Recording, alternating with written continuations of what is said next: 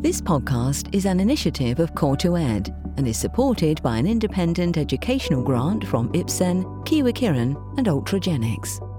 The views in this podcast are the personal opinions of the experts.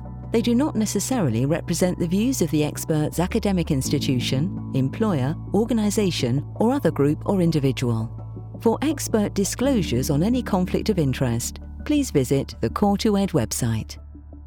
Hello, and welcome to the second podcast in our series covering rare bone disease highlights from ASBMR 2021. Today, we have the privilege to be joined by Dr. Oliver Semmler, who is the head of the Department of Rare Skeletal Diseases in Childhood at the University Hospital Cologne, Germany. Welcome, Dr. Semmler. Hello, and thank you for giving me the opportunity to summarize some of the really interesting and fascinating talks I've heard uh, today at the ASBMR meeting. In this episode, Dr. Semmler will be sharing key insights on the rare bone disease data from day two of the conference. So, Dr. Semmler, I know you have selected a number of oral and poster presentations for us to discuss today, and perhaps we can start with the ENPP1 related data. Which abstracts in particular stood out for you and why? ENPP1 deficiency is characterized by arterial calcification and it leads in the patients to a lethality of around 50% during infancy. The reason of this is that in the normal calcification process in the body, pyrophosphate inhibit the ectopic formation of hydroxyapatite crystals. And in patients with ENPP1 deficiency, you have this ectopic formation of crystals and ectopic calcification. And this topic was analyzed by one poster presentation by Carlos Ferreira about uh, ENPP1 deficient patients and their skeletal phenotype.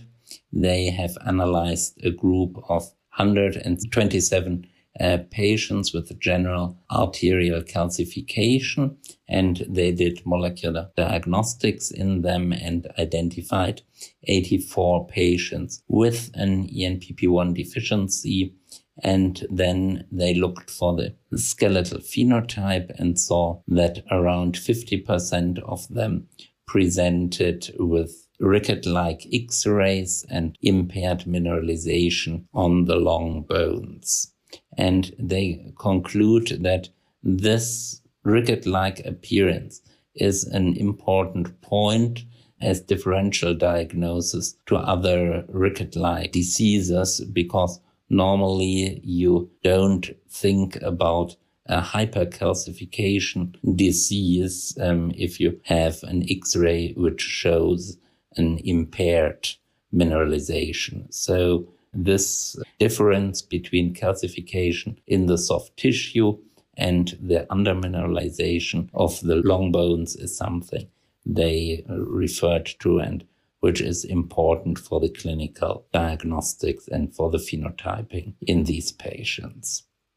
Currently, the treatment of choice for those patients is an enzyme replacement therapy, which prevents the calcification of the vessels and restore also a bit of the skeletal phenotype. But this is a treatment which has to be given twice a week and the company is aiming for a new treatment approach and gene therapy to correct the mutation and to correct the ENPP1 deficiency and that was presented by Kevin O'Brien in his talk Treatment with an AAV Vector Expressing ENPP1 uh, FC to prevent ectopic tissue calcification. So the aim of their trial was in a mouse model and in cell culture to build up or create a viral vector to improve the situation of the patients. And to test this in a mouse model, they firstly tested different vectors and doses. And then in the animal models, they performed the final analysis 10 weeks after they've treated them with the vector. And what they've seen was that already very early after the injections, the pyrophosphate levels increased. And after 10 weeks, they measured a decreased tissue calcification and also an improved mineralization of the bones with a reduced ricket-like phenotype. So in conclusion, they had quite good results in the animal models to correct the ENPP1 deficiency with this viral treatment, which is a goal directed therapeutic approach. And the next steps would uh, be to see which would be the lowest um, effective dose and then to do the safety assessments to go on to a clinical trial. So these were the most important information um, I found regarding ENPP1 deficiency during today's presentations. That's great. Thanks for that summary, Dr. Semmler. So, in your opinion, does this data have any impact on clinical practice for patients with ENPP1 deficiency at this stage? Well, as clinical implications, I think probably the most important thing was presented in the presentation by Carlos Ferreira in the poster, because normally if you have a ricket-like X-ray, which is normally done due to bowing of long bones, then you try to find the diagnosis and you look for vitamin D and maybe phosphate levels, but to keep ENPP1 as a differential diagnosis for ricket-like um, X-ray is something which I think should be part of clinical routine in the future because that's not always common approach. Thank you for sharing those insights. Perhaps now we can consider the data related to fibrodysplasia ossificans progressiva. Uh, again, which abstracts really stood out for you and why in this particular area? Well, regarding the FOP, there were three interesting presentations focusing on the uh, disease, which is characterized by heterotrophic ossification uh, due to minimal traumata. And this very rare bone disease is a progressive disease with limiting mobility, joint contractures, and a reduced life expectancy in the patients. And the first uh, presentation I've chosen um, is uh, a poster presented by Pignolo about the results of the MOVE trial, which was or is a clinical trial where patients with a genetically confirmed FOP were treated with palovarotene over, which is a daily oral treatment and the results focus on the development of new ossifications and especially the volume of new heterotrophic ossifications compared to a natural history cohort. And the results of this trial, which were here presented, was that the annualized new heterotrophic ossifications were decreased by 57% in the treated group after 18 months treatment period. So these data are very promising, but the drug has some side effects in many patients.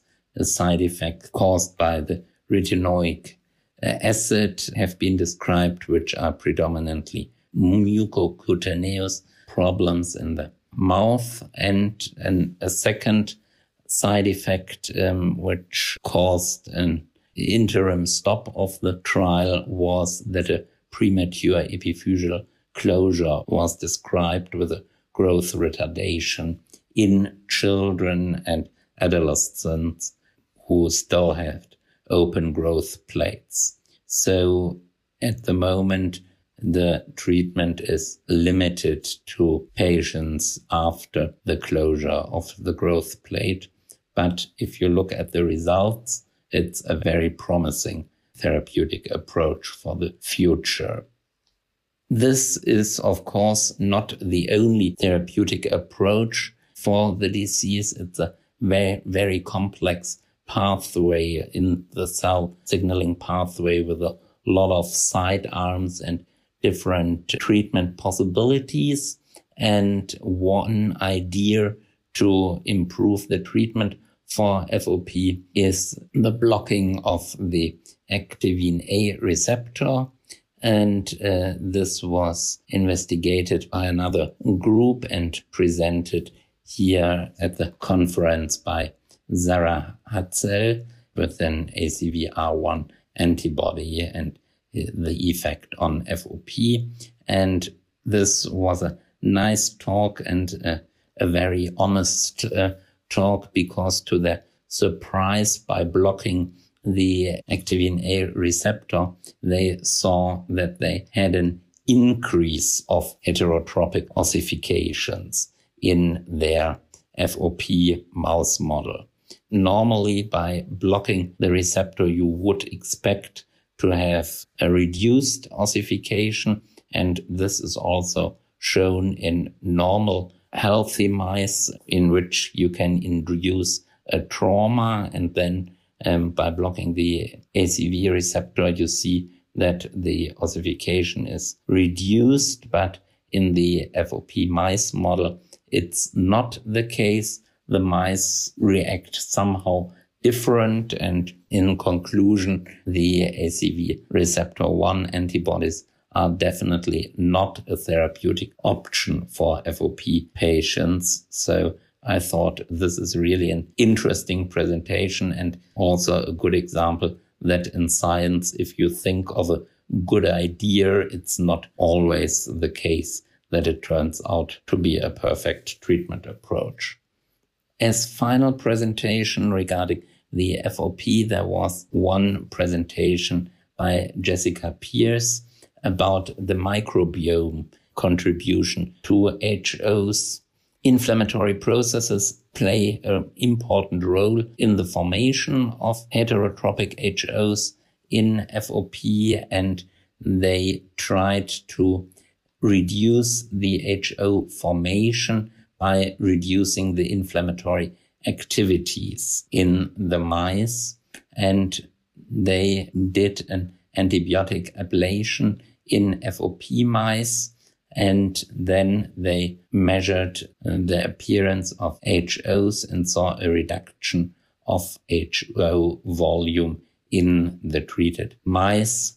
Of course, this is a treatment with a lot of side effects, and they tried to rescue the immune phenotype by some bone marrow monocytes, which they transplanted, which in the first data seems to work so that the impairing or reducing of the inflammatory processes in the mice seems to be a beneficial therapeutic approach to improve the situation in these FOP mice and to reduce the occurrence of HOP. Thank you, Dr. Semmler. So, in your opinion, and based on the data that you've heard at ASBMR today, do you see the management of FOP evolving at all in the near future? Regarding the treatment of FOP, there's a lot of activity and a lot of good ideas um, how to improve the care of the patients. Some trials, some assessments are more beneficial than others, as shown here. I think palovarotene seems to be one of the most developed and best approaches, which are hopefully available soon. Other ways to influence the signaling pathways in the cell need to be investigated and preliminary results regarding influencing the inflammatory process seem to be beneficial. And this gives hope for this really severe disease where we currently have a high unmet need for new therapies. So, Dr. Semmler, do you have any take home messages for the listeners regarding the past two days of rare bone disease presentations at ASBMR? Well, um, first of all, I'm really happy that at the moment there is so much research going on in the rare bone diseases. That's something new, which only developed during the last few years, and that's really gives hope for the patients with these rare and severe diseases. I see that there is a lot of things in the preclinical stage which have promising data. And um, we see that if it comes to the clinical trials, things are much more complicated and new problems and side effects show up, which um, have not been in the focus in the preclinical trials. So I think there is a lot of reasons to hope that we can offer a better treatment in the future for these patients, but it's still a long way to go and need a lot of research and trials to find the best treatment for the patients and a really a cure is still far away.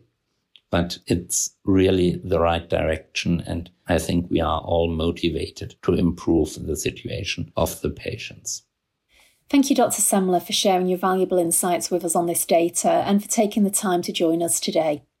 In addition, I would like to thank our listeners and we would encourage you to tune in to our other podcasts from the ASBMR 2021 series. Thank you again for listening.